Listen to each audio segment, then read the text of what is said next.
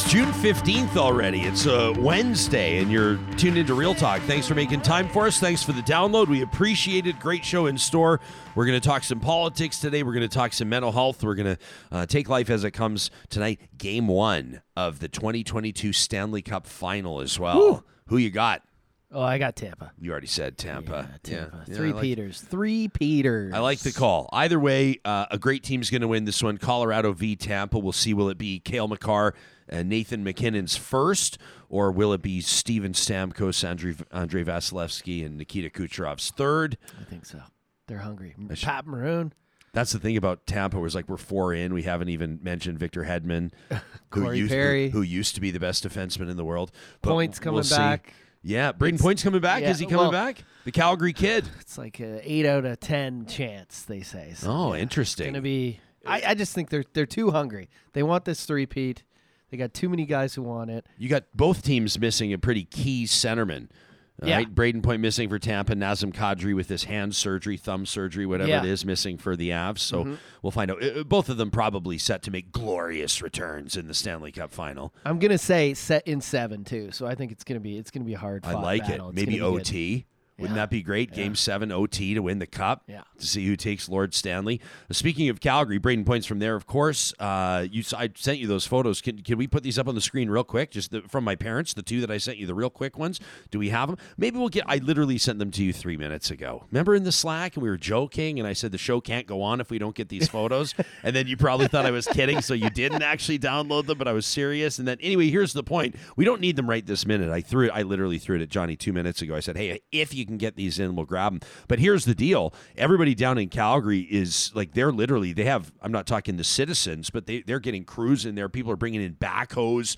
Or uh, like, I, if I start naming the construction equipment, I'll get out of my depth. I was going to say front end loaders, but I'm not sure if they're technically. They got the bulldozers going. The point is, without me trying to be cute, um, they're bracing for what could be another big flood. Right? This is uh, what nine years since the last big one that you remember Calgary, High River, Okotoks, even in Red Deer, was a big mess all over the place, and the rain just has not stopped. Check this out. These are photos. Uh, if you're listening on the podcast, uh, describe it quickly. You know, beautiful Memorial Drive uh, that travels along the river. They're heading into Calgary's downtown off the Deerfoot Trail uh, or into Kensington, d- depending on your perspective. This is the area, John, you remember back in, in 2013, you know, the, the water was up to like row 13 of the Saddledome, and a lot of people's basements were completely underwater. And all of downtown, you remember those sort of Yeah. apocalyptic type photos in Calgary? Uh, so they're building, as you can see, work crews are out right now. They're building berms. Uh, in between, this is sort of like where the bike paths are. If you know Calgary well, along Memorial Drive, in preparation for what they're expecting are, are, are going to be river levels that, that probably will breach some of their main roads there. And as you and I mentioned yesterday, Calgary's Mayor Jyoti Gondek declaring a local state of emergency to free up some resources and kind of change the the uh, emergency management game a little bit. So thoughts with people down in Calgary, it could be a real mess. Yeah, hope everyone's doing okay. It's, Yeah. and the rain's not stopping here either. It's No. last night it was things were banging around and Yeah. the wind was picking up. I was like, oh, it must be worse down there. So Yeah, we had uh, we have some hanging baskets that like the wind was so strong. It Oh, they're gone. Blew them right off their hooks. Yeah, they're just all over the sidewalk and. I thought, well, that's that's what happens when you put in all that extra effort. You know, we wouldn't have this mess to clean up if we never would have hung them up in the first okay, place. This weekend you just call Eden Landscaping. you just call Eden Landscaping; they cleaned got you covered. or you can go pick up your planters at Friesen Brothers. Uh, went to Friesen last night, and I, I couldn't help but snap a few photos. So we're going to do sort of like it's it's not really an advertisement today. It's going to be more a, a just you at the market. It's going to be. It's going to. I'm going to take you along with me at the market. This show happens because we have the support of partners like Bitcoin Well. They've been with us through episode one, and what's this like 412 or something like that. We're getting close to 500. Well, we're It's coming starting. up We're in starting. October. To, we're starting to casually plan episode 500, which which is going to have to be a fun one. Uh, Bitcoin well, uh, listen, this is great. When, when we first started talking to their CEO Adam O'Brien, they said stuff like cryptocurrency, Bitcoin. Um, it, it, it can be divisive. Not everybody buys in. No, not everybody understands it. He goes, yeah. He says, don't steer clear of tough questions. Don't steer clear of tough conversations. He says, we just want you to let people know. You're not telling them to buy or sell Bitcoin. Just let them know if they have questions about Bitcoin to, to ask us. And so that's what we've been telling you. yesterday, Bruce Arthur, Toronto Star columnist, taking a big run at Bitcoin. Got real. Pretty interesting stuff. He kept it real. You can check out that interview. And then I recommend if you have any questions, you look to Benny and his team. Ask for him by name at Bitcoin Well on the sponsors page at ryanjespersen.com. Real Talk starts right now. Here's Ryan Jespersen.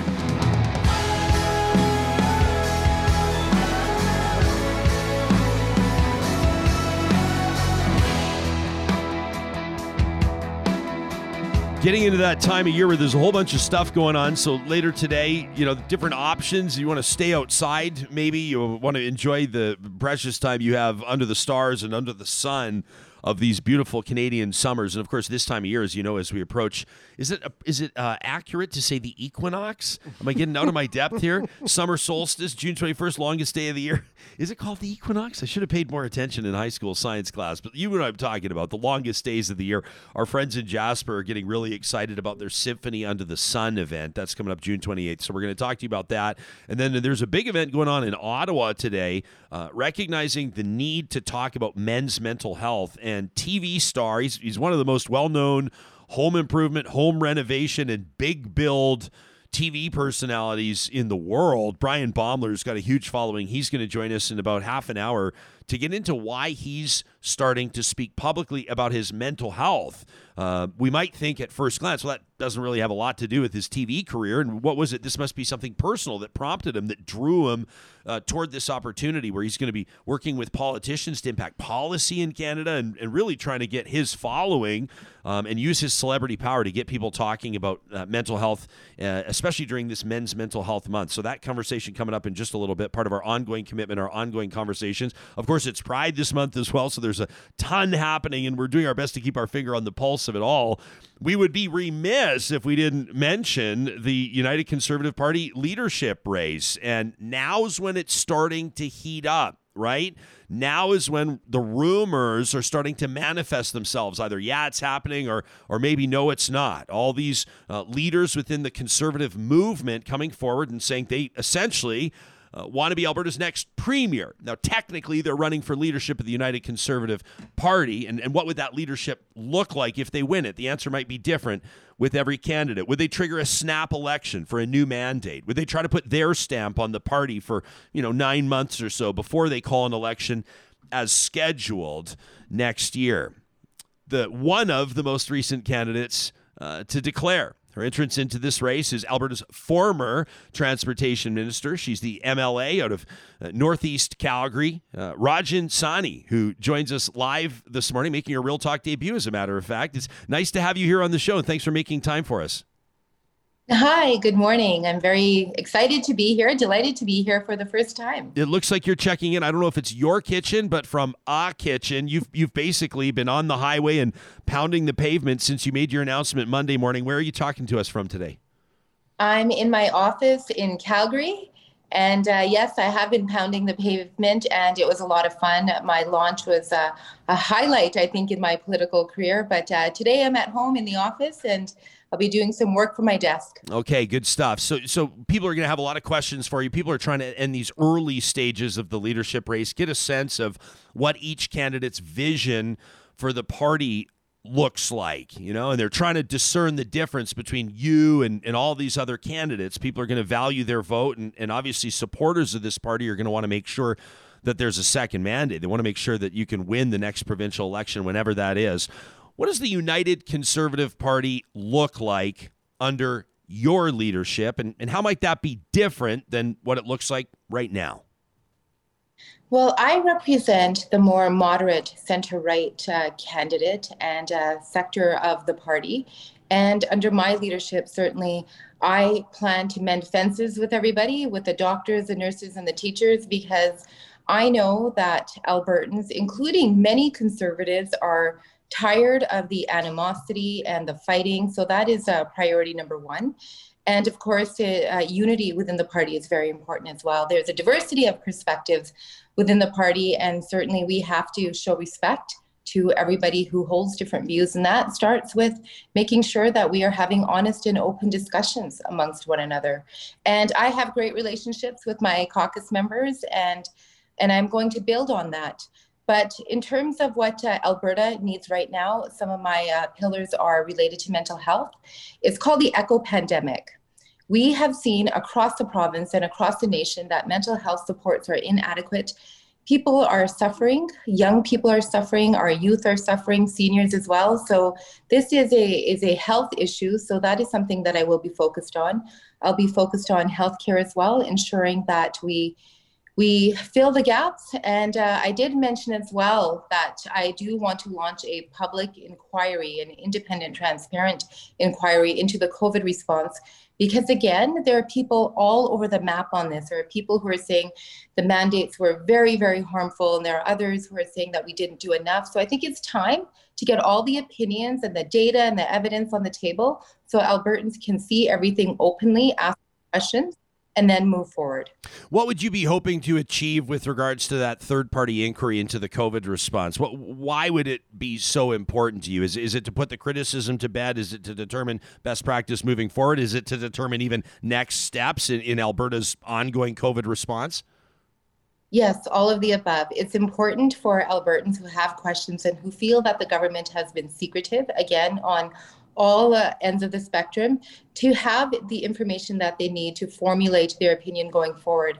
And the results of this inquiry will also help us understand what we did right and continue doing those things in terms of policy and practice, and also get a deeper understanding of where we failed as government, um, as policymakers, to ensure that those mistakes are not repeated. So this is uh, just um, an exercise in being honest and authentic with Albertans.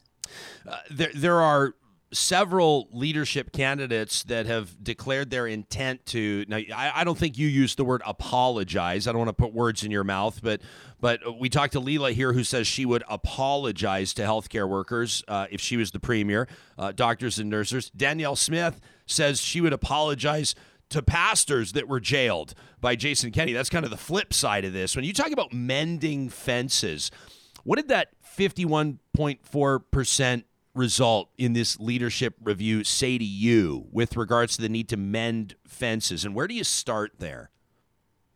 Well, that 51.4% result was clearly indicative of the fact that the membership wants change. They're not happy with uh, the current leadership and they're not happy with a number of uh, policy uh, directions that this government went in. So I think in terms of uh, mending fences, I'm looking at it from the perspective of restarting from scratch and just having a reset and a renewal. In terms of apologies, it's you know, I think it's it's very easy to jump straight to apologies, but again, there are a variety of views on on the COVID response, and that's why it's important to have this transparent exercise to really understand like where the deficiencies were. And at that point, you know, th- that can be addressed. That can be addressed with various stakeholders. I'm hesitant to to apologize right away because uh, I think that Albertans need more information, and I think it's important to to have some of these more open discussions. Uh, I'm not, uh, you know, I, I will thank healthcare workers over and over and over again because they had a very, very difficult job during COVID. And uh, that's what I intend to focus on how we're going to move forward in terms of renewal and reset.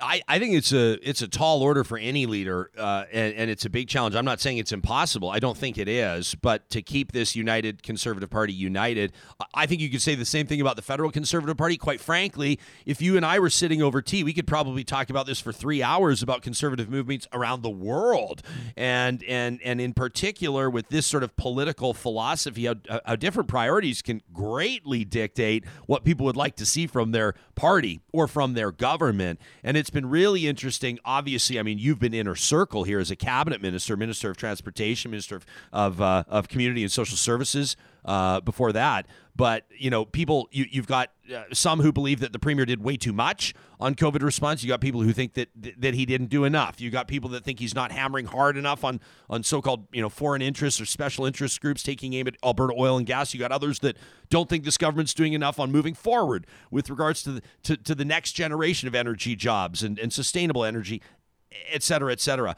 You talk about unity. I mean, what would you do differently than the current leadership? What would you do different than Jason Kenney in an effort to to bring this party back together. There's obviously factions. There's been open letters. There's been MLAs openly criticizing the leadership.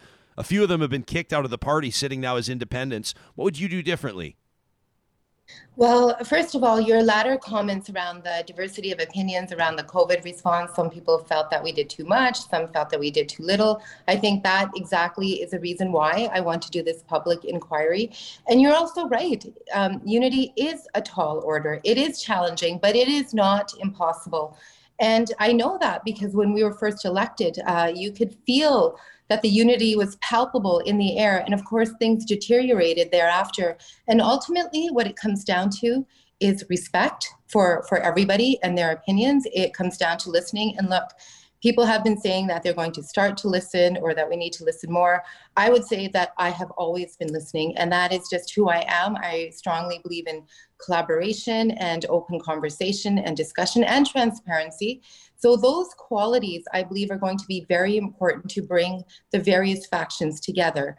Uh, we were united, and at this point, we have a lot of divisions. So it's time to get back to that point where we had that same sentiment and that feeling of that we are one team. And what unites us is that we all believe in limited government, we believe in fiscal responsibility, we believe that government has a role to take care of Albertans when they are in need. These are unifying factors that we all believe in, and we just need to get back to that point. You and uh, you say you you say you were united, and and I don't disagree with you. As the first party in Alberta's history to get more than a million votes, um, you saw people from across the province coming together with one common goal, and that was to get a, a, capital C uh, Conservative Party elected in government again. What changed? Where where was the unity lost in your assessment? You were there.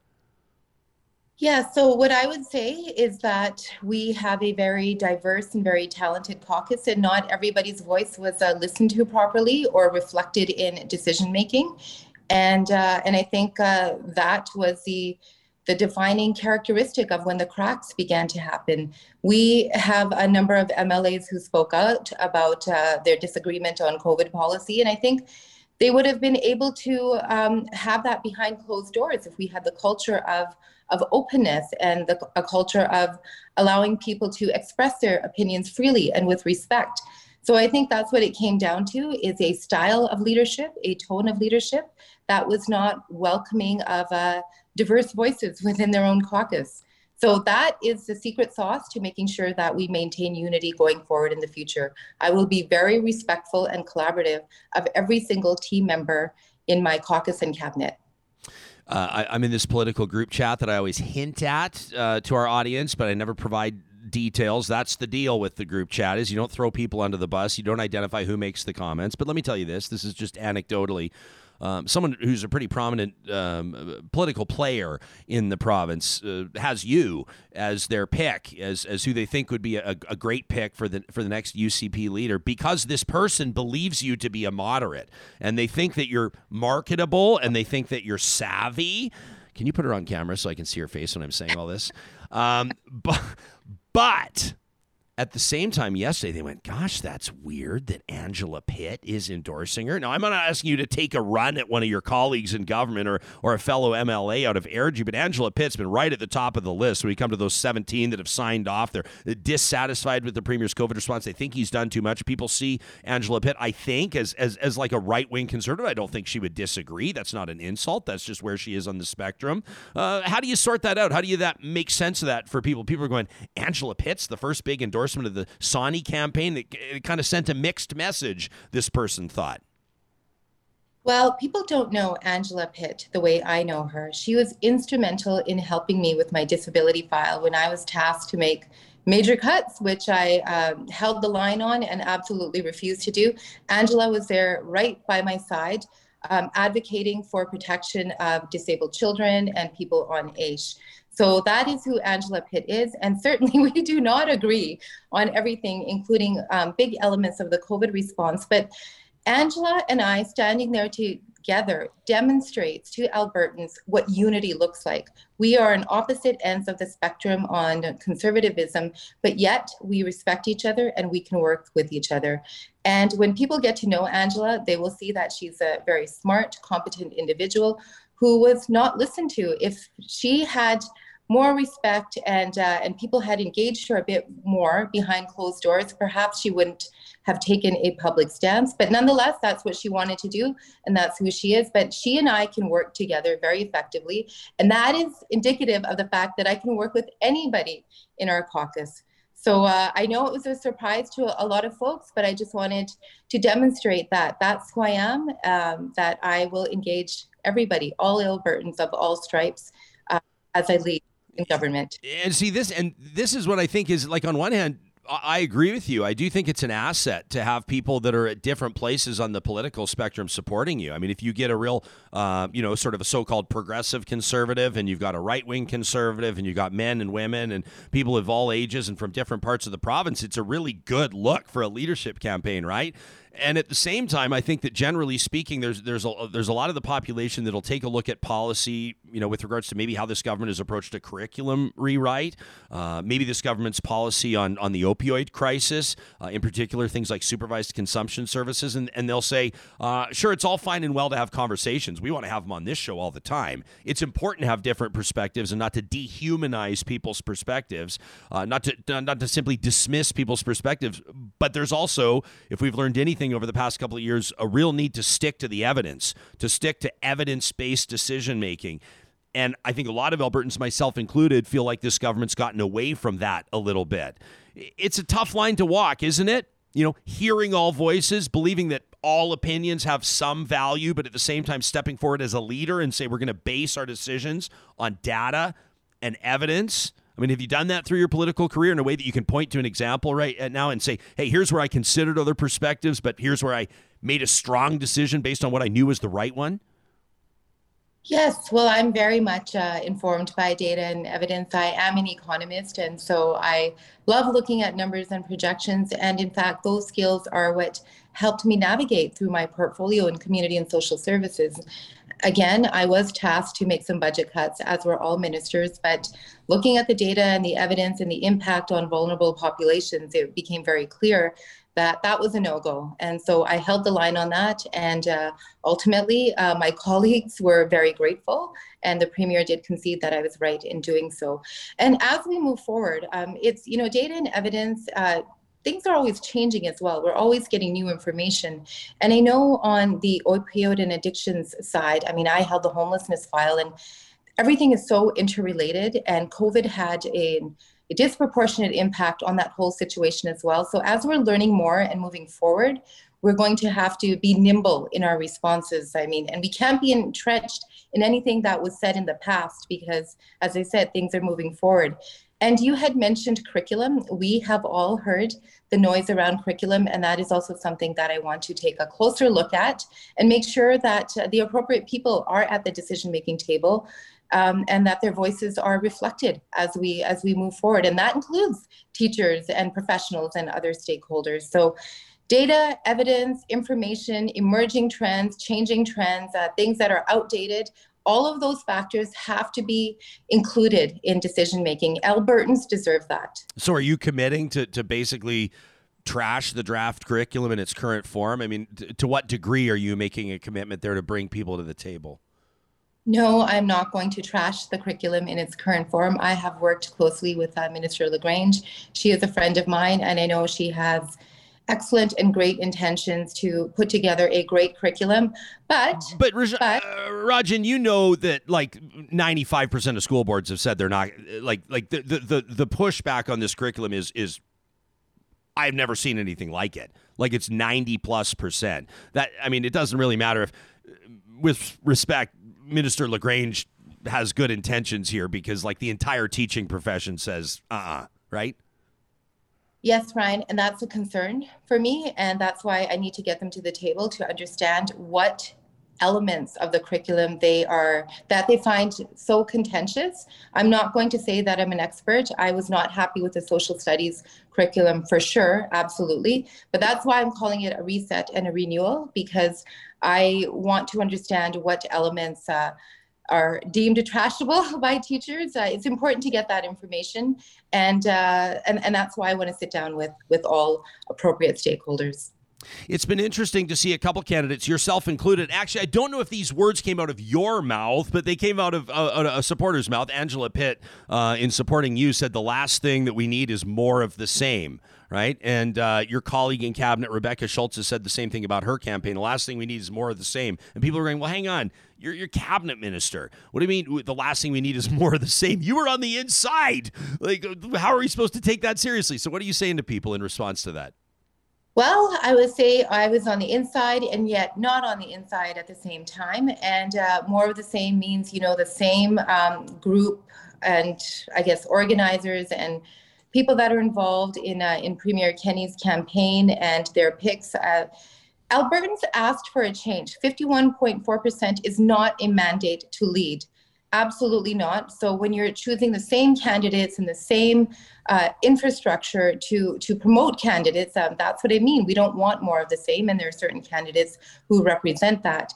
So I yes, I. Uh, was a cabinet minister, but uh, there was also an internal cabinet called the Priorities and Implementation Cabinet Committee, and they had made most of the decisions around government policy in the last year and a half, and I wasn't a part of that and uh, that is is an issue as well. You know when we are making decisions and you're in cabinet you're in executive council everybody should have a chance to weigh in on those decisions. So more of the same is something that albertans said hell no to. And uh, we need renewal and we need new faces. And we need we need more diversity in terms of how we make decisions. And I'm not talking about ethnicity or gender, although that is very important as well. I'm talking about diversity of thought, of experience, and maybe not having lifelong politicians in place, maybe having people who have real life experience, families, children, multi generational households that's what I mean. We don't need more of the same that do not have those kinds of experiences and skill sets. We're going to be talking to you know uh, Bryan Baeumler, the TV like the the TV host, the home improvement expert, the specialist. We're going to be talking about men's mental health uh, in just a few minutes. You did touch on mental health supports, and every time we talk about resources uh, on this show, whether it's across the country, men, women, what have you, as part of Pride. Uh, we'll have conversations about mental health supports, people typically when they talk about the biggest barriers uh, aside from stigma funding is is typically or let me say access to counseling is is one of the biggest ones what tangibly uh, would you do like what would be an example one or two things that you would do to make mental health supports more readily available to albertans in particular albertans that aren't able to simply pay for mental health counseling Excellent question. Mental health supports are priority number one. How can you move forward on anything if you're not healthy?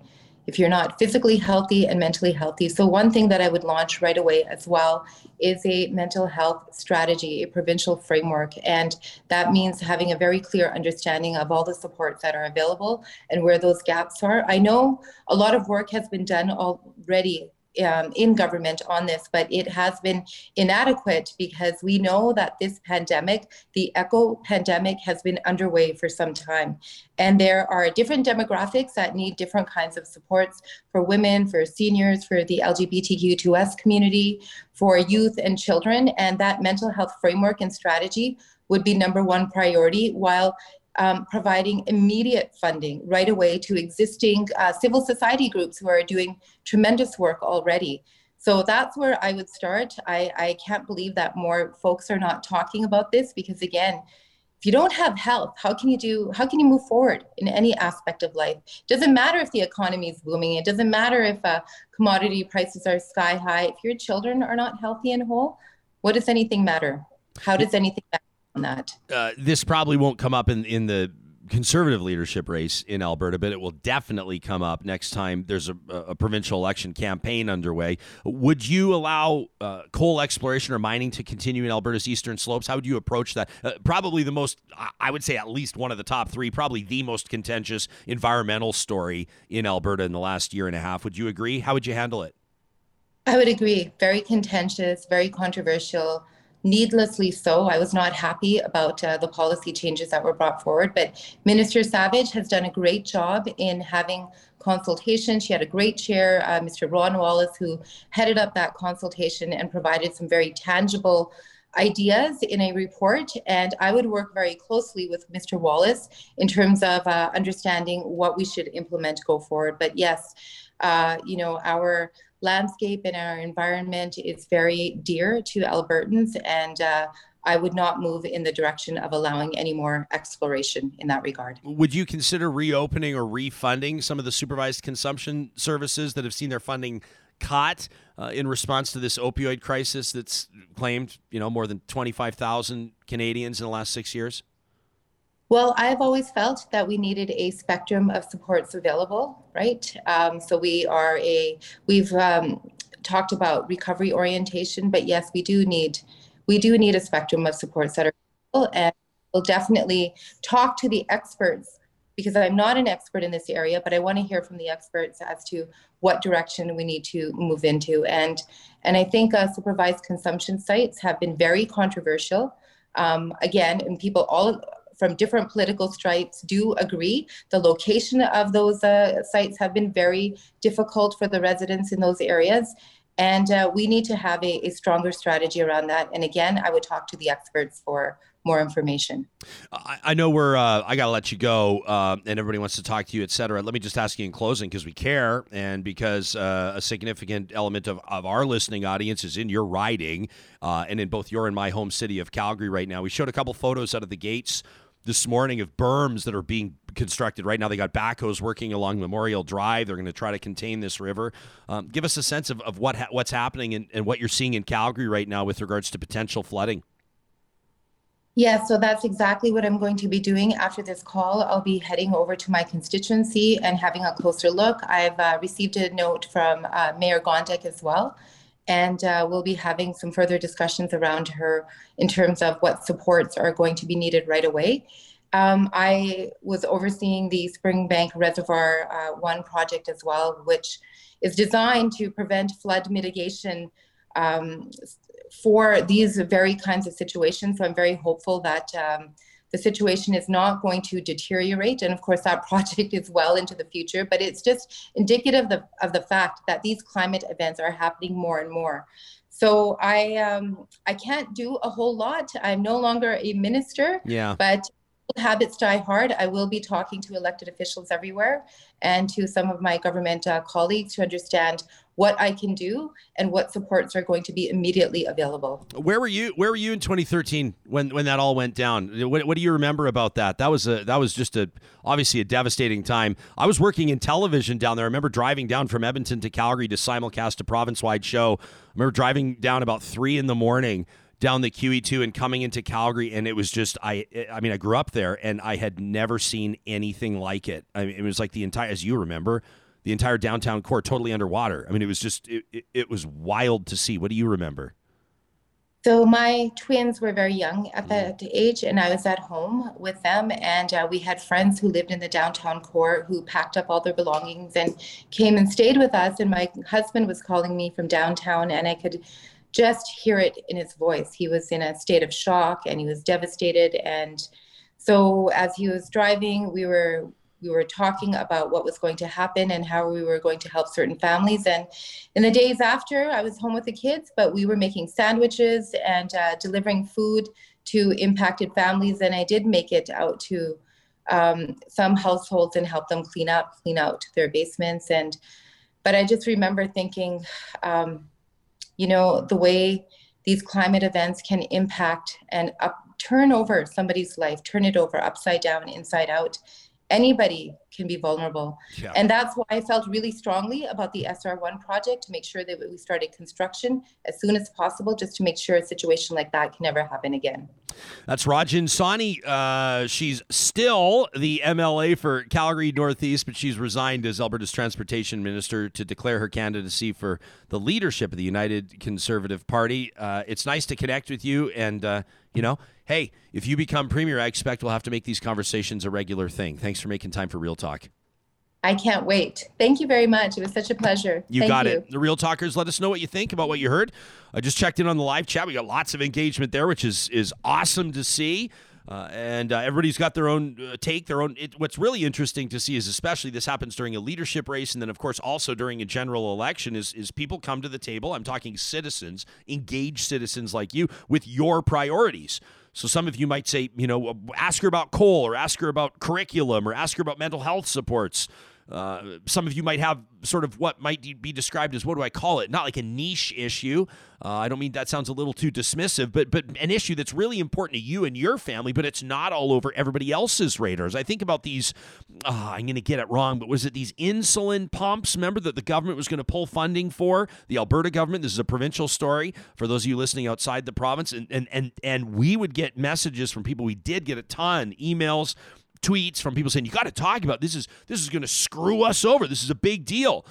If your family doesn't have a, a, a member that's diabetic or that requires insulin or that was tapped into that program, it's probably not on your radar. But it matters to those folks, right? So we try to cover as much ground as we can in these interviews. We obviously leave a lot on the table, and these are ongoing conversations as this leadership race unfolds. I saw some of you asking in the live chat, well, when are you going to talk to this candidate? When are you going to talk to this candidate? We have invites out to all of them, and we'll probably connect with, I would imagine, most of them.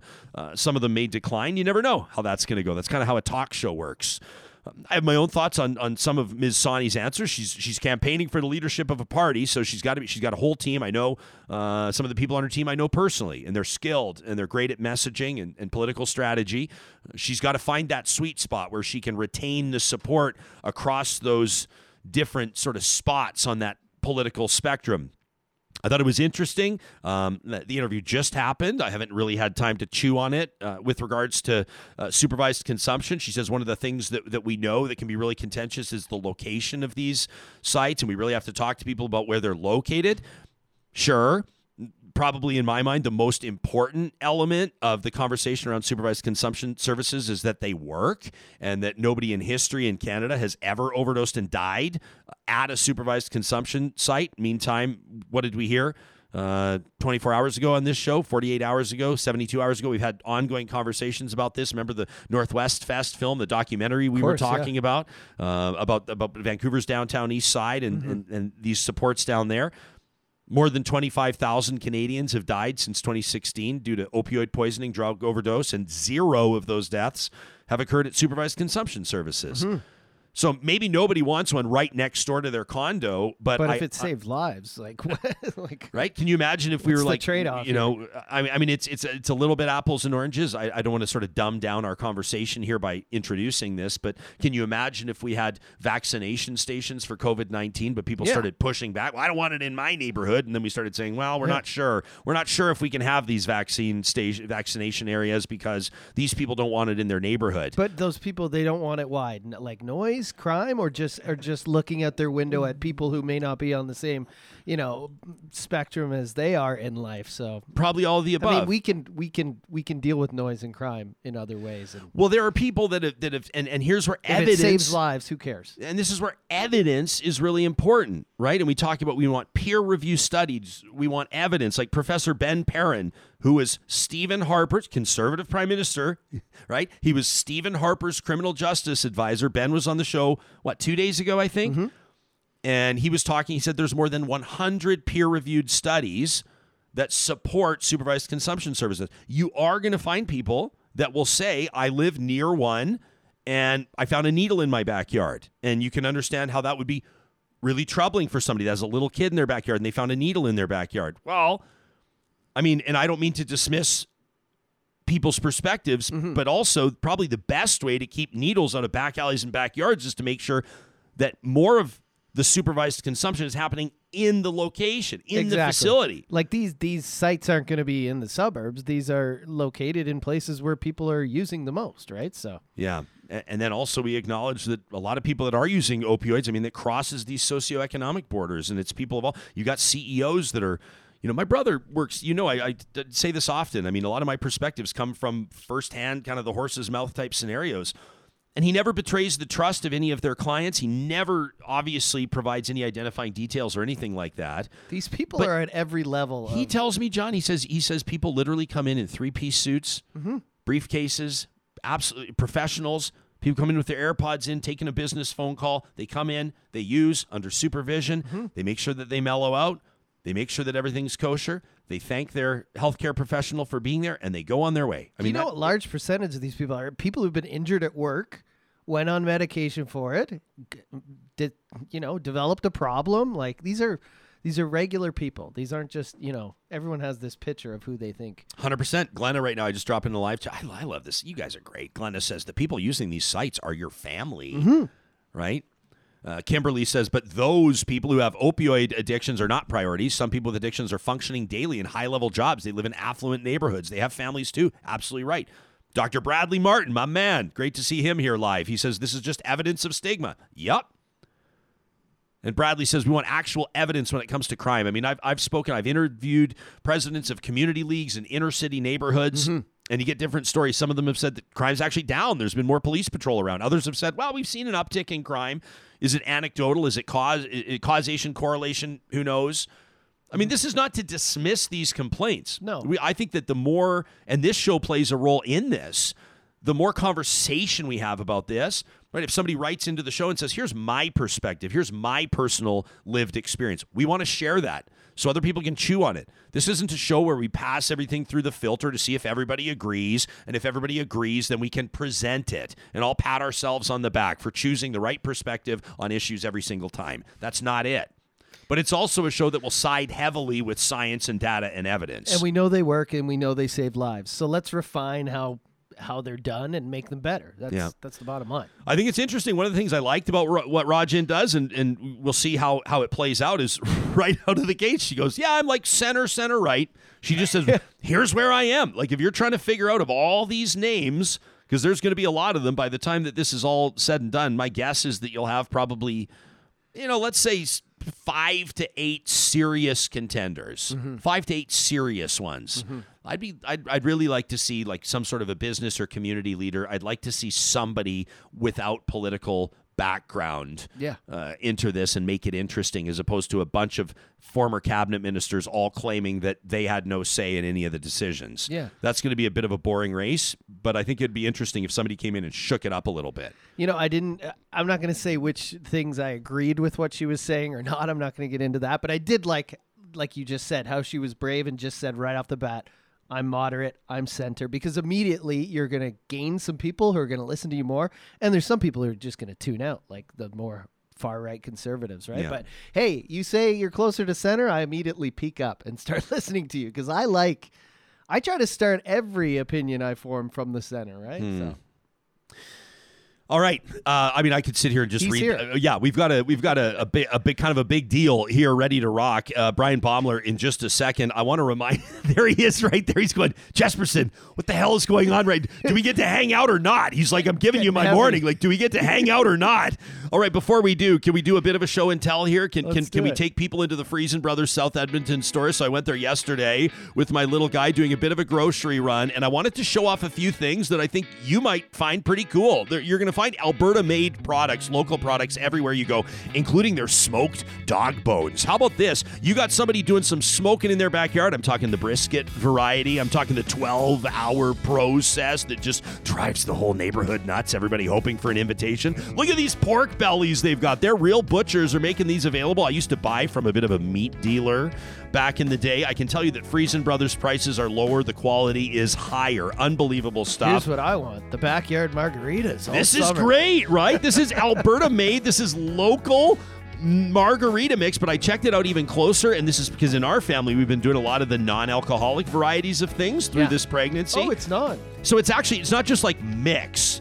It's actually a non-alcoholic drink. Oh, yeah. wow. So it's kind of perfect for if you're laying off the sauce. If you need to mix one in in between the Coronas, you can find that made in Alberta. And I wanted to highlight this as well. These are Baba's own Petaha. You got the pierogies, you got the cabbage rolls, all benefiting efforts in Ukraine right now. Oh, wow. You don't find that at every grocery store, right? I Freson Brothers. how many cabbage rolls are sold in Edmonton. Oh man. the Ukrainian like they just must fly off the shelf. Well, you know what I love too is like the the, the, the frozen pierogi market in Edmonton too is a competitive one because everybody wants to know about your credentials.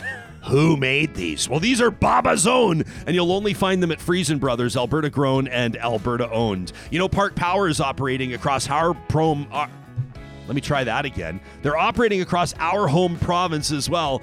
And it feels good to support local. When your utilities support local, even better. You know, 10% of their profits on electricity go to non-profits in their community and when you sign up you get to choose which charity benefits from your electricity bill. How cool is that? Parkpower.ca is the website. The promo code to save $70 off your first bill is 2022-real talk.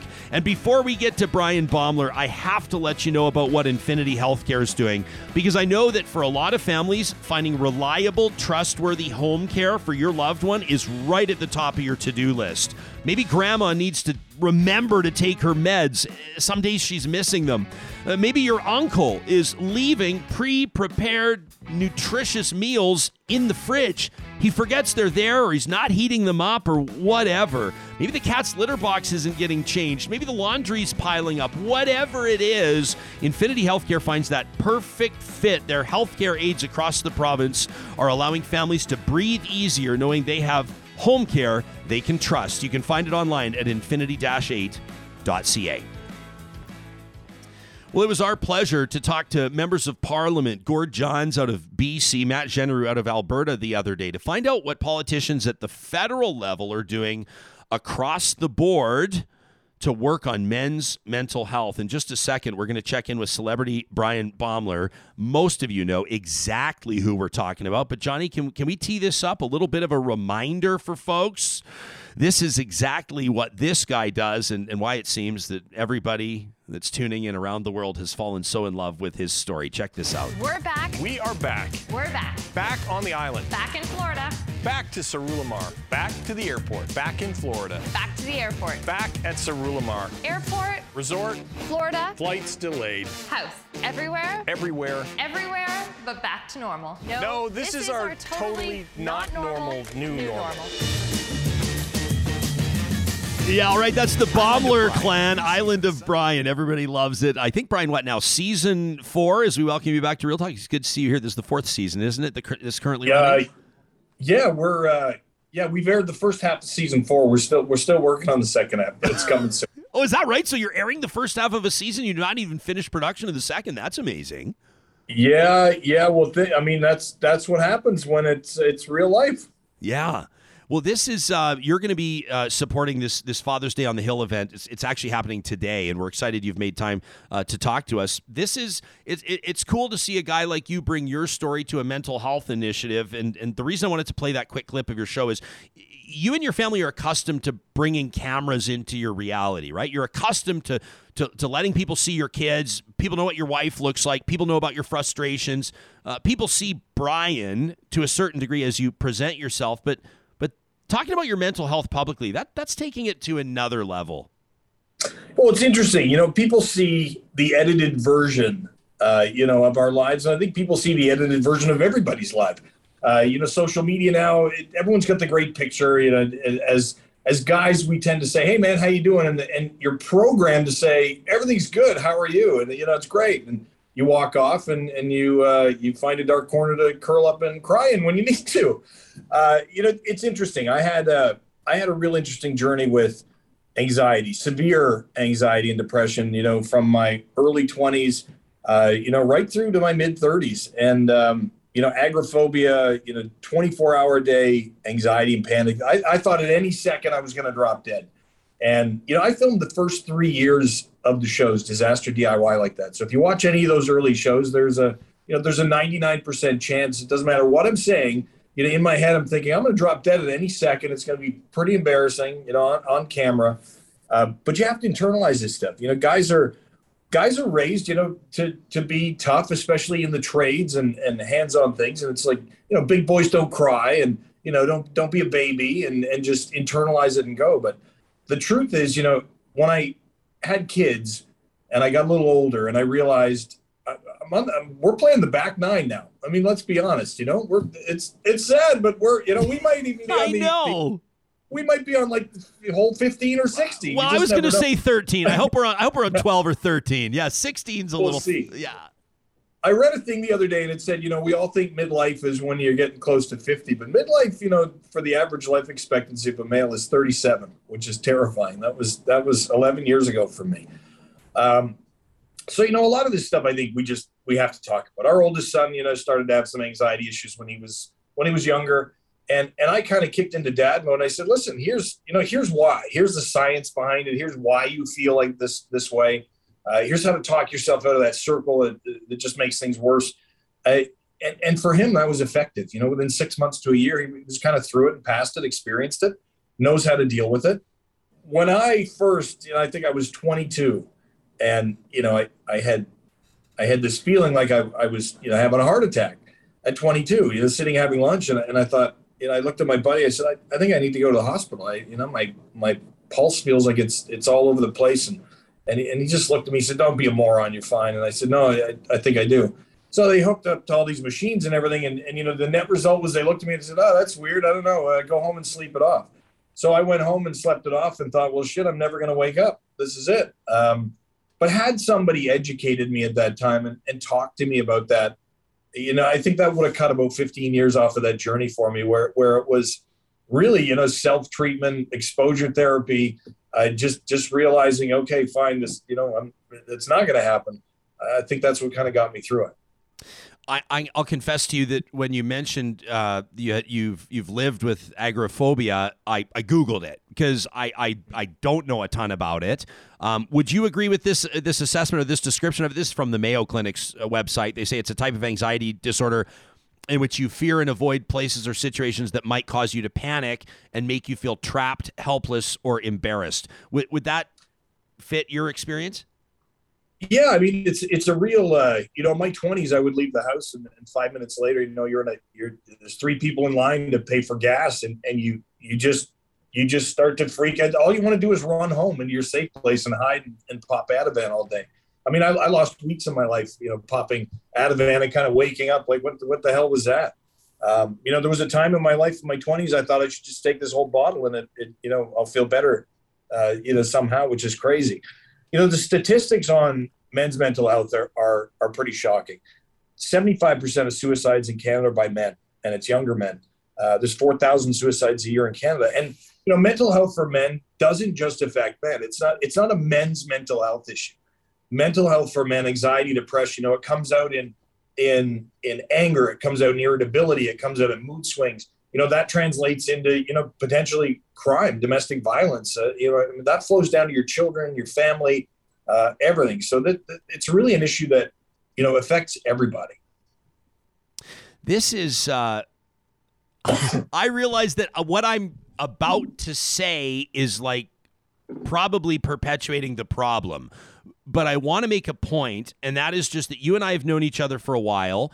I think that this is our fourth or fifth interview. Uh, we, have spoken on TV and we've spoken on radio. You've been here on the show, on the podcast. We've uh, sipped whiskey in your studio. We, yes, we've sipped whiskey, and at, at like eight thirty in the morning. Um, mm-hmm. but but and I and I and, you know I mean I remember like when you come in, you bring you're one of these people that like brings energy into a room. You you know this. I mean there, there's. Mm-hmm can I say that there's a lot of people that know how to do what you do on the sense of like improving homes or building buildings or whatever? Oh yeah, but, but yeah. There's, but there's a very short list of people that build their own company and have international endorsements and have popular television shows that are in syndication in dozens of countries and that are household names. And that when you attach your name to this Father's Day on the Hill event, men are going to pay attention and men are going to go and they're going to go to the website because it's you. You're you're this captivating, gregarious, intelligent, funny, likable person.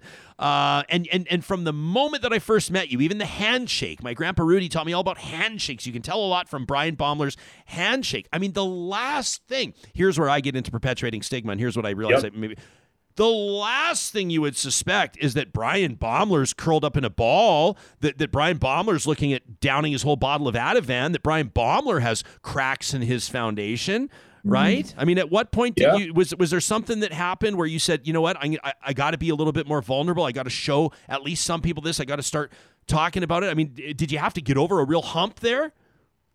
Yeah, it was interesting. I mean, it, it's uh, it's funny listening to you describe me. Um, I uh, it's like being. I feel like we should go to dinner and talk about this. Hey, a long um, walk on the beach, man. I'll do it. Yeah, man it, it's interesting, you know, back in, you know, through my 20s and early 30s, and uh, especially when I got into the television. I mean, my first day of television, I, I stood there and I, I, you know, my heart rate went up. I started sweating and I thought, oh man, you know, I've signed up for this show. I, I forgot I have a massive anxiety disorder and I just, I just want to run home and hide.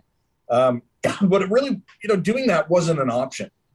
Uh, you know, I had a, I had, I had bills to pay. I had a family to feed, and, and a lot of people suffer in silence. And, and you know, I, I certainly did. Once I learned to manage it and get through it, you know, I, I really did a lot of research, and that, that that's the way I am with anything. I'll read every book, I'll watch every video, I'll ask every question. Once I understood the science behind, you know, why are my hands tingling? Why is my heart rate going up? Why am, why do I have tunnel vision? Why do I feel like I'm going to die? Once I understood the science behind it, I, I could I could put two and two together and start to manage it myself. And you know, there's still times I get up on stage and there's 5,000 people and, and, and, you know, the heart rate goes up a little bit, but I know why. So I don't, I don't perpetuate that spinoff into full, you know, full blown panic. I think it was, you know, again, when I had kids, I, I, I think I just said, you know, this needs to be talked about. I think we need to remove, remove the barriers uh, from talking about it.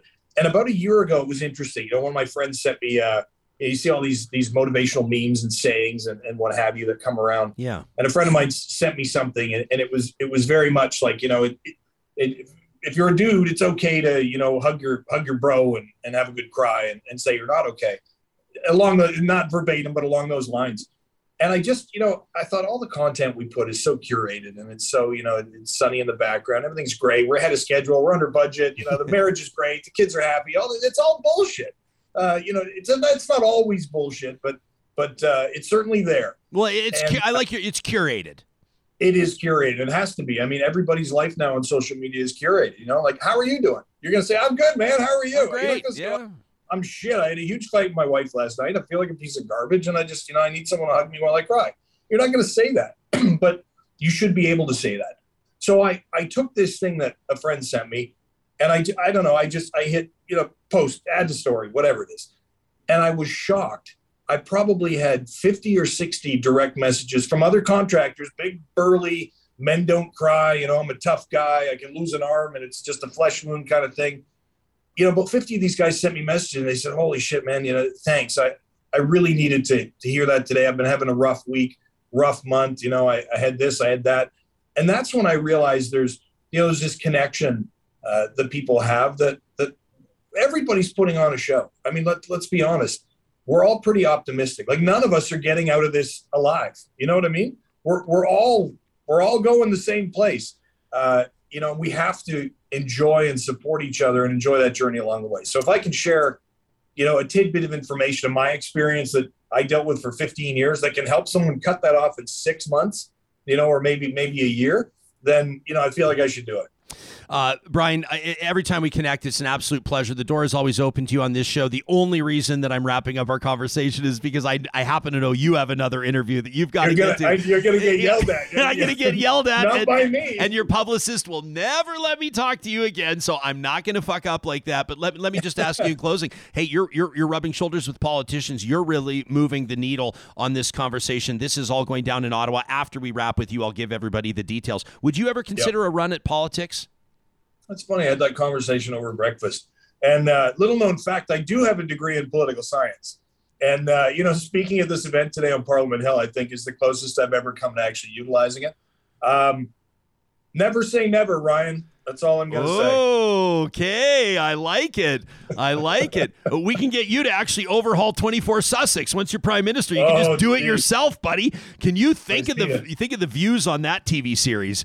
Um, hey, Yeah. I just respect the hell out of what you're doing, Bryan. People can check it out. I'm showing the website right now, Father's Day on the fathersdayonthehill.ca for more. That's Bryan Baeumler. Of course, you know where to find him on Instagram. About a quarter million people following him there on Twitter too. Thanks, brother. All right, thanks, man. Good to see you. Yeah, you bet. Good to see you too. And woof, he rolls right into another interview at 11:30 Eastern. That guy's a beauty. Yeah. Said a lot of things that res- resonated. Yeah. Yeah, I, I think about some of the conversations we've had when it comes to specifically uh, to men's mental health and conversations I've had with friends, for example, that are firefighters. And they talk about how there's a, a bit of a culture change happening in the fire halls after tough calls. Yeah. Everybody used to, well, I don't know how they used to be in the 60s and 70s. I know that we have some retired firefighters that, that join us on the regular. Maybe they'll chime in chime in on our live chat, but but I know even even in the more modern era, um, like everybody with smartphones, for example, some of my pals would tell me that after a tough call, and we're talking about. I mean, uh, you know, uh, I mean the really difficult stuff: children, uh, you know, house fires, Stuff that death by suicide, stuff like this. The real, unsee. the real tough stuff. And uh, they said that the guys or the firefighters, let me say, not all men, obviously, uh, would would go back to the fire, and then they all kind of like go on their phones. Maybe some guys would like have a coffee in the kitchen, or maybe some, you know, kind of laugh, try to take their minds off it. Um, maybe some guys might click on the sports highlights, and Hmm. then a whole bunch of guys would just go by themselves and go on their phones. And maybe they're checking in with their family. Maybe they're taking their minds off it. Maybe they're playing fantasy football. Who knows? it is a way to distract. But now um, it sounds like on a more regular basis, you know, the uh, the captain in the hall or whoever will say like, "Have a seat, and we're going to talk. We're Mm-hmm. We going to talk about this, right?" We Uh, you talk about some of the conversations that are happening. I don't know wherever it is on the golf course or in, in even industries that might be sort of predominantly, not Mm-hmm. exclusively, but predominantly more men, like job sites. I think it's really interesting to hear Bryan talk about all those contractors reaching out to him privately, reaching out saying, Thank you for talking about this in the trades. I think even here, like we ask each other every day, "How are you?" And we look each other in the eye because we know. I like how Bryan said that. We are predisposed to say, "Yeah, everything's fine, man. Good. How are you?" But like, imagine if you just when you went to work, because at least half the days of the week you're not feeling hundred percent. Uh, like Bryan said, what if we just said to each other, "Hey, I'm actually feeling really shitty today. Had a huge fight with my wife. I can't concentrate on work." Yeah. And then you just had like a five minute conversation with someone. It's going to calm you down. It's going to bring your pulse down. It's going to bring that anxiety down. So, but a lot of us would just say, like he said, "Oh, I'm good, man. Everything's fine." Bury it. I appreciate these comments, and it, and it is it's it's it's not. I won't say it's easy to bury it, but it sometimes it feels like the easier option. pretty. But the, the long term implication of that, mm-hmm. or in some cases even the short term. I mean, speaking of retired firefighters, Lauren Corbett. I happen to know Lauren personally. Met him at an Oilers game. As a matter of fact, this guy walked up to me. I posted the photo of it. Walks up wearing a real talk Ryan Jespersen snapback cap, and I just said the first thing we did. We shook hands, and then that evolved into a hug. And then I said, "We got to go right to the bar. We got to get a couple cold ones, then we can talk. You got to get a couple cold ones, then we can talk." Anyway, Lauren became like a is a cherished friend early. The point is, uh, he's a retired fire chief. He says facing one's fears is brave. Reaching for help is more brave. Tracy says identifying the problem, sorting through the options, making a decision, developing a plan takes commitment and always feels hard. Absolutely. Tracy sharing with us, she says panic attacks are scary. I had one at 24 when I decided to take my first overseas vacation. Hmm. And then there's a lot of conversation going on about pierogies as well, which I kind of suspected might happen. Oh, it, it it popped off. Uh, let me let me give a it. shout out uh, a shout out to Haas in particular because I, I need to to create an entry here. Uh, before I do, I'm going to come back. I'll recognize Haas in just a second, but but I, I got some backlog here because we're just having great conversation after great conversation, and we have to pay a couple bills, and so I want to do that by reminding you that Kuby Energy is providing solar energy solutions to power your life. I heard from a real talker named Josh in Vancouver yesterday who said to me he reached out specifically to say I didn't realize Kuby was in BC. I go yeah. Uh, Josh is interested because he drives a Tesla and he wants to put a charging station into his house. Kuby, they're Tesla certified, so they set up these great residential systems, solar on the roof or wherever the best place for it is, and then a Tesla charging station so your EV can plug in in a way that's reliable, that's installed by professionals.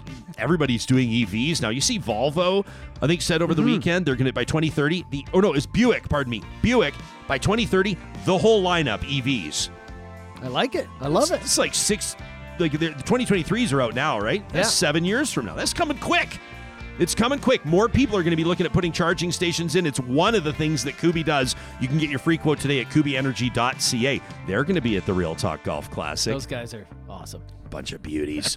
Same with Eden Landscaping. We can't wait for them to be out there at the tourney. It's next Thursday, by the way. Still have a few foursomes left. I think there's three foursomes left till we sell out. And you got a planter problem, so you got to call Eden this weekend. No, no, no.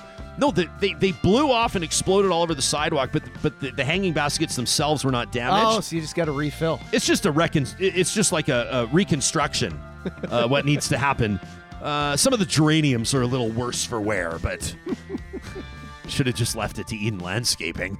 Bringing outdoor spaces to life, although they're a little bit more than hanging baskets. They're retaining walls and edible garden boxes and water features, stonework, outdoor kitchens. No job too small. Uh, there's no job too big either. You can check out their portfolio online at landscapeedmonton.ca. That's our friends at Eden Landscaping. At Sherwood and St. Albert Dodge, they make it easier than it ever has been to shop for your next vehicle, whether your family's downsizing based on fuel prices or maybe you're ramping it up or ramming it up with your new trailer. you need something to pull it. St. Albert and Sherwood Dodge has the best selection in the province. They can combine their inventories to make sure you get exactly what you need, or you can custom order using the shopping tools link. You just click it down, that drop down menu on their website, and there you go. You can buy your vehicle, design it online exactly how you want it at St. Albert and Sherwood Dodge.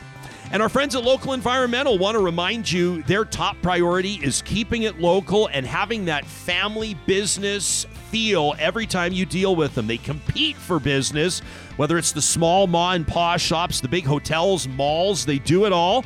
We back onto a commercial type area in our neighborhood, and I saw a new local waste bin out there the other day. All right, all right, all right. Keep it local. Check out localenvironmental.ca today. I was just waiting until the band was killed it. I thought we could wrap it up there. Hit the post. So Haas is going, well, you better get to my comment because you promised you would. And um, I promised Haas yesterday by way of email that I would uh, give them a shout out on the show uh, because uh, they pointed out something that's pretty important. And we appreciate the fact checks that happen here on the show. If you hear something and, and it doesn't pass the smell test, if you go, I'm pretty sure that's incorrect, we want to hear from you. The Baba's thing? Uh, oh, I, someone said that I said Baba's is only available at Freson Brothers. Yeah. yeah. I don't think I said that, but I'll go back and check the tape. What are you talking about? You can get Haas? Baba's Own everywhere. Well, well, can I develop my thought? Jeez. You're like, oh, actually, Ryan, there's some more criticism. I'm not sure if you missed it, but did I say the Baba's? I didn't say Papa's Zone is only available don't at think Freson said that. Brothers. No. I don't think so. But if I did, I apologize. I'm sure you can get it everywhere. Baba's Own just got like three thousand dollars worth of advertising right now. Hey, I- that's great. Their pro- their proceeds are going to Ukraine. So When I post the episode of this, I'll do like a rewind and then I'll play the clip. that's an amazing idea. Yeah. Can we do that? Check we the tape. Yeah, check the I like that about the sports talk shows where there's like the producer that sits in the back, and then at the end they spend Mm-hmm. three minutes like, where did the host screw up? So let's cue it up right now. Let's check the tape, Ryan. You got the pierogies, you got the cabbage rolls, all benefiting efforts in Ukraine right now. Oh, wow. You don't find that at every grocery store, right? Well, these are Baba's Own, and you'll only find them at Freson Brothers, Alberta grown and Alberta owned. Turns out I was wrong. That's two points for that real talker. Uh, you, sometimes we have more fun on the podcast. Sometimes you got to be here live on YouTube. Who knows? Hawes is like, read my damn comment. You said you're going to read my comment, so read it. Hawes says, I've never met a pierogi I didn't like. Baba's, Chimo, Uncle Ed's. He says, uh, the yellow bag matters. What does that mean? Uh, he says, oh, the yellow bag matters not. They are all excellent tools for getting sour cream, bacon, and onion into my mouth.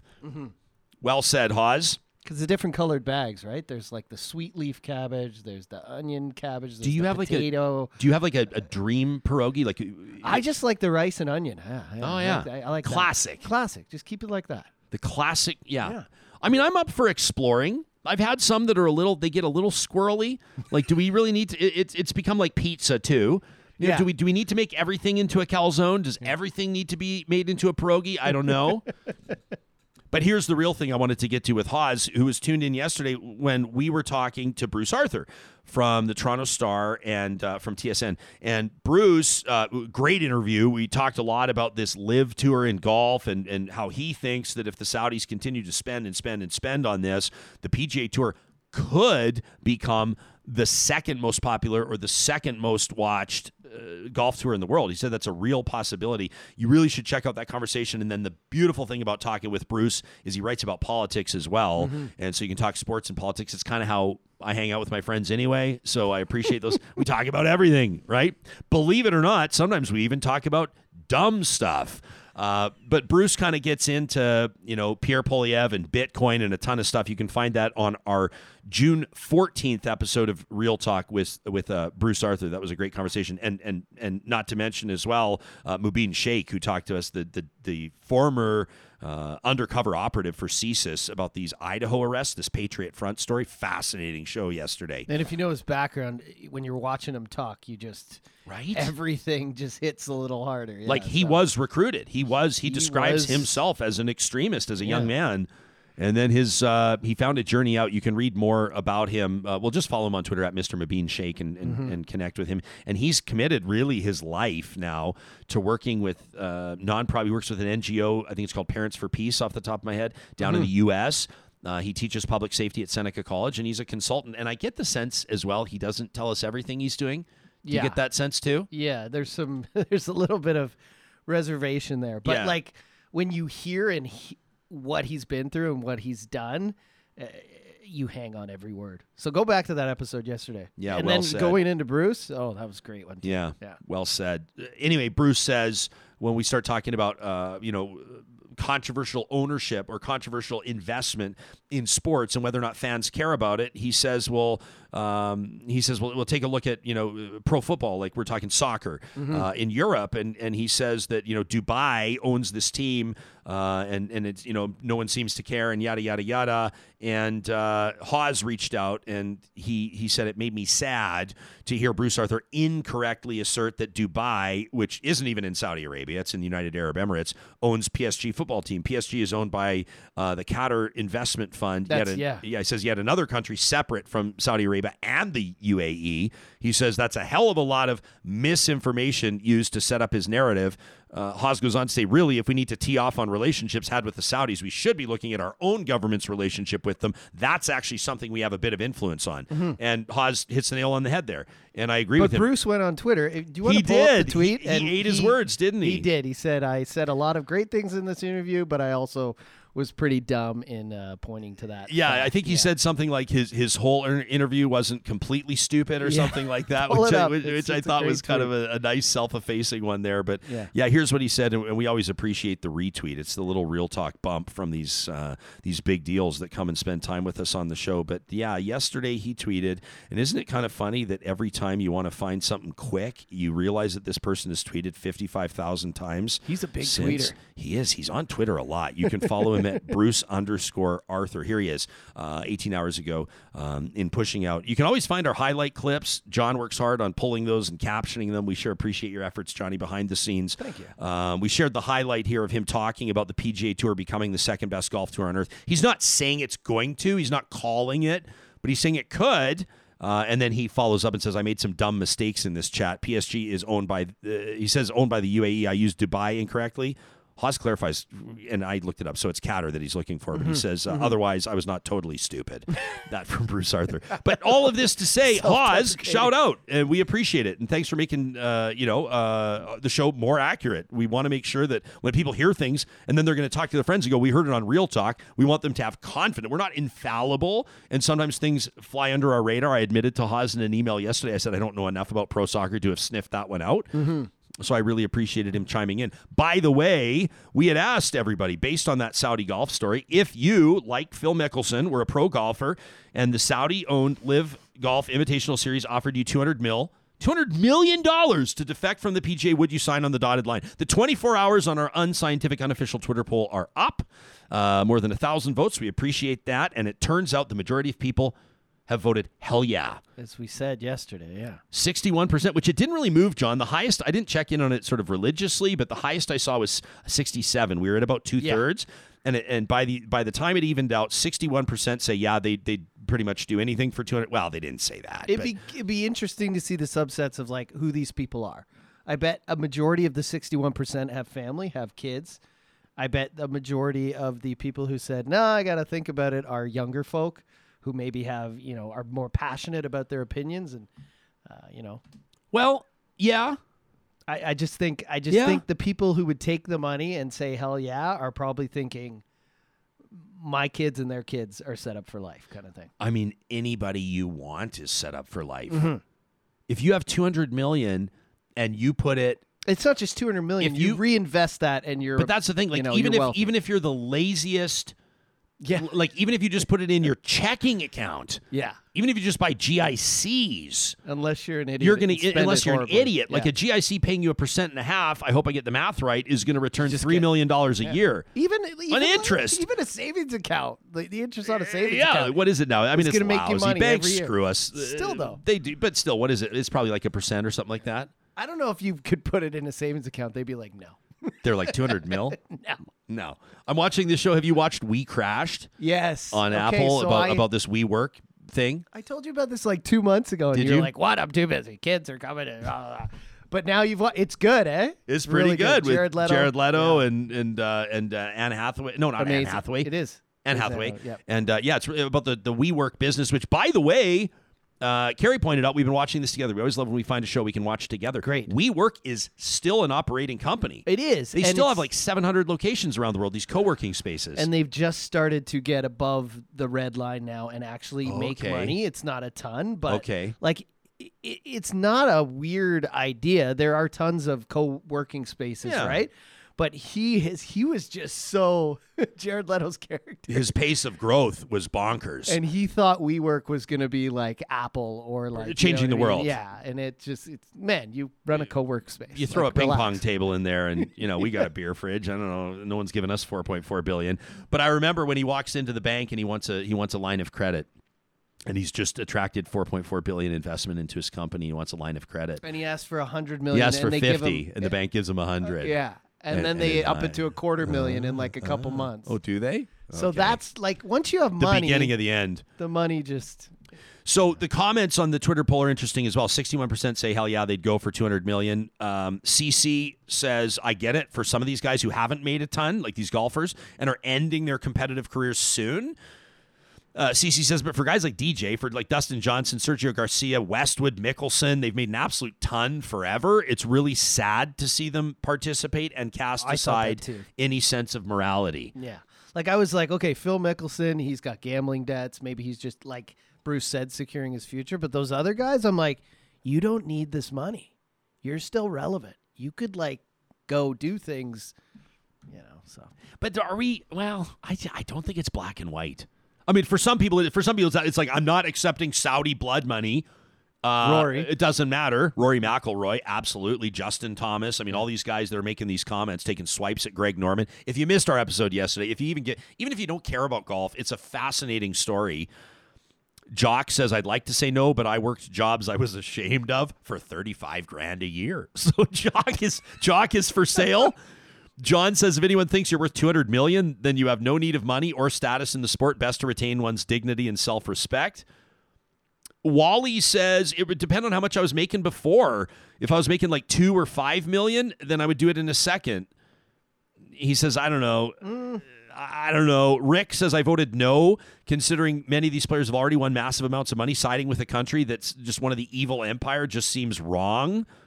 Hmm. Uh, Mike says, considering that's nearly twice as much as Tiger has made on the tour his entire career, which is accurate, he says I would take the money.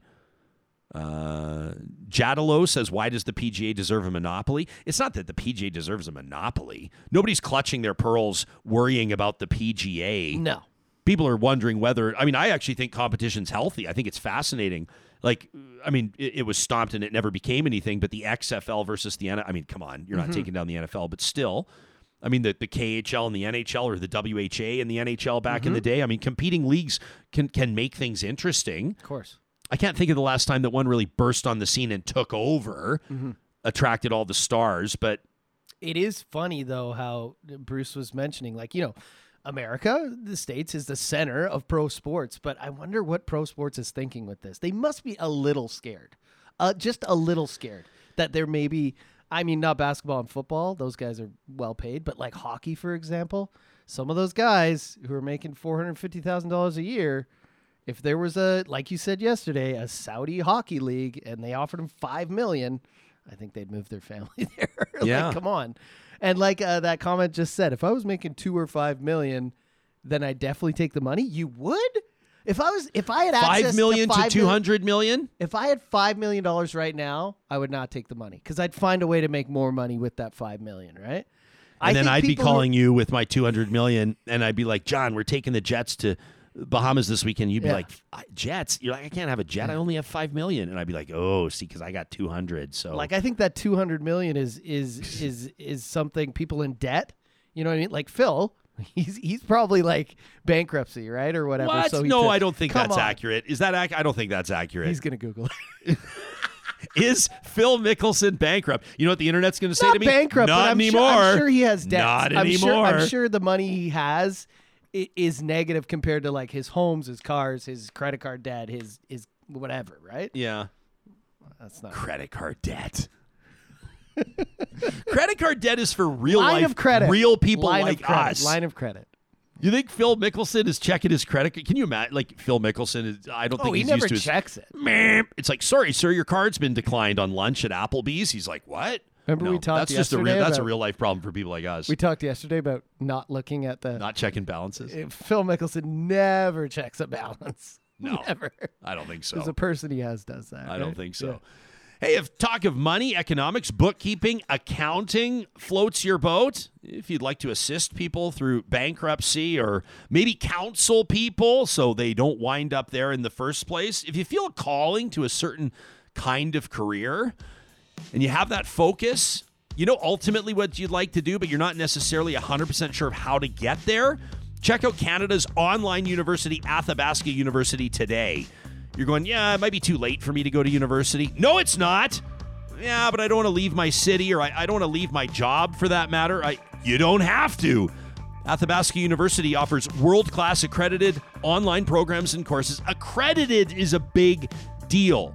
You know, your your certification, ultimately your degree from this university carries a lot of clout across the country in part because of Athabasca's great reputation as a research center.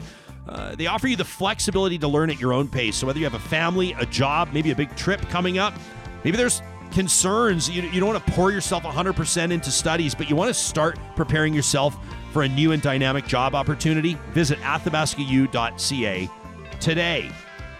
When it comes to Dairy Queen, eh, I want to give you dealer's choice today, John.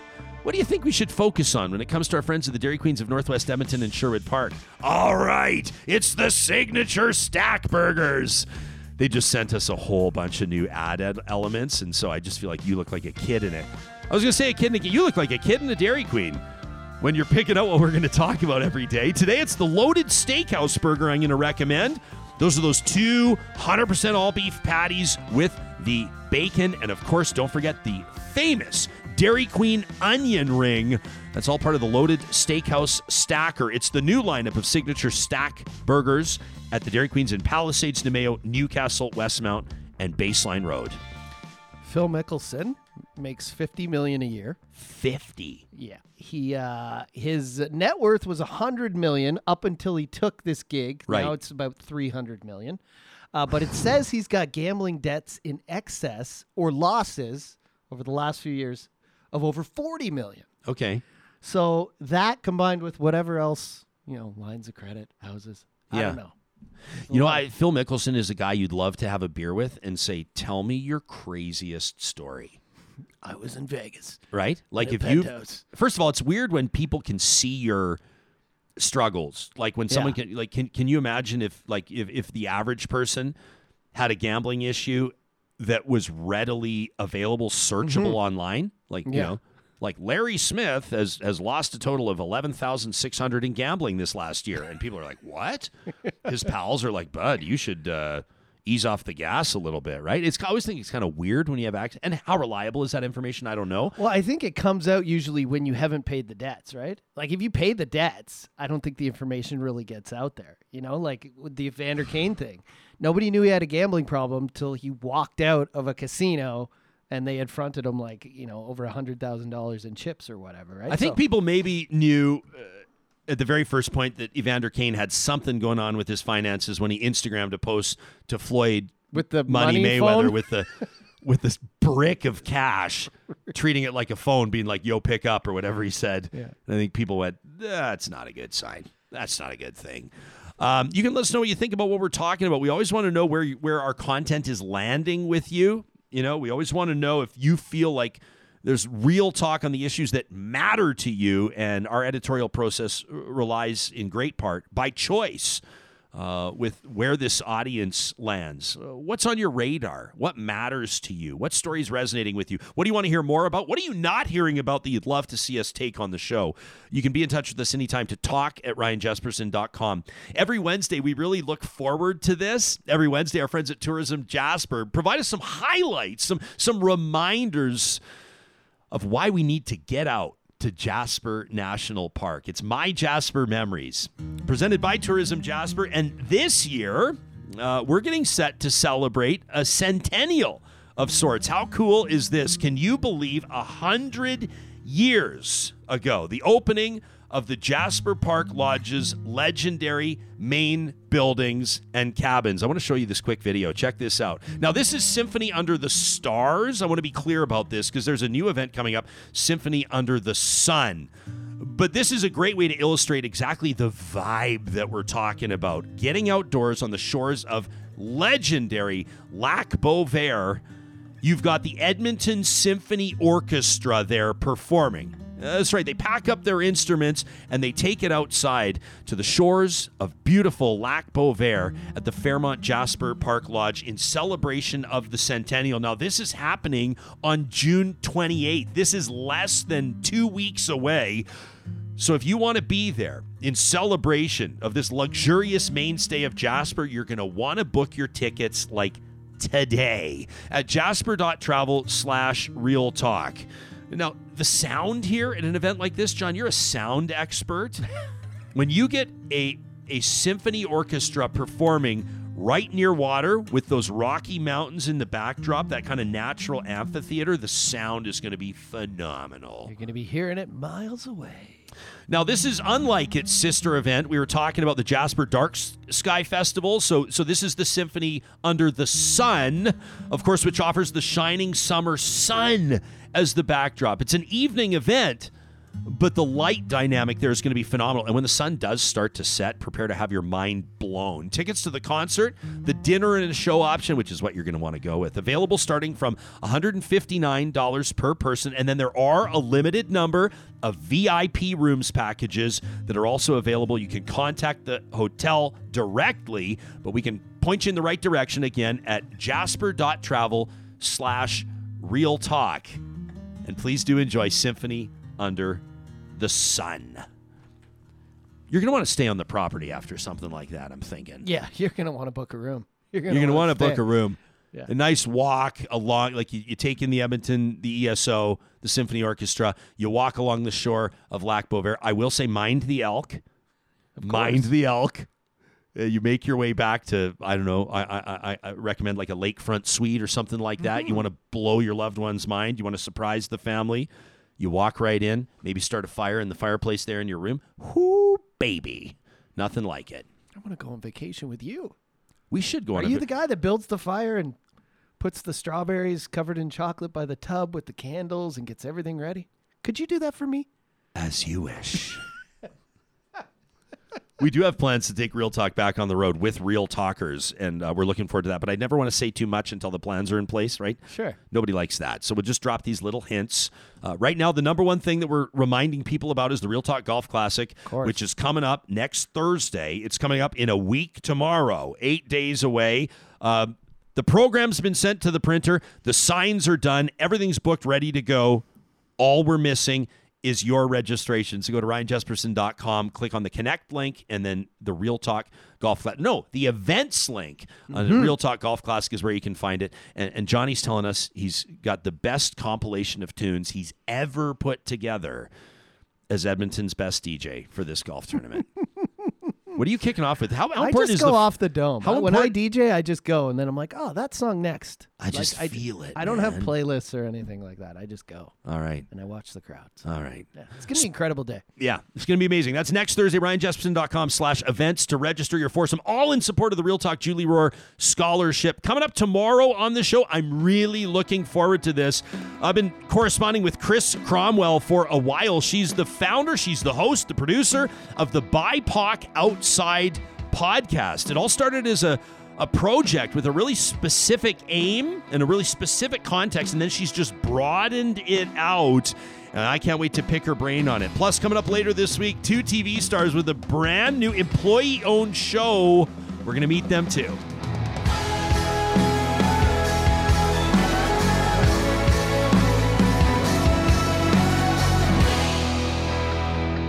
Real Talk is hosted by Ryan Jespersen, executive producer Josh Dunford, technical producer John Hicks, general manager Katie Cook Shivers, account coordinator Lawrence Derlego, human resources Lena Shepard, website design Mike Johnston, voiceover by me, Carrie Skelton.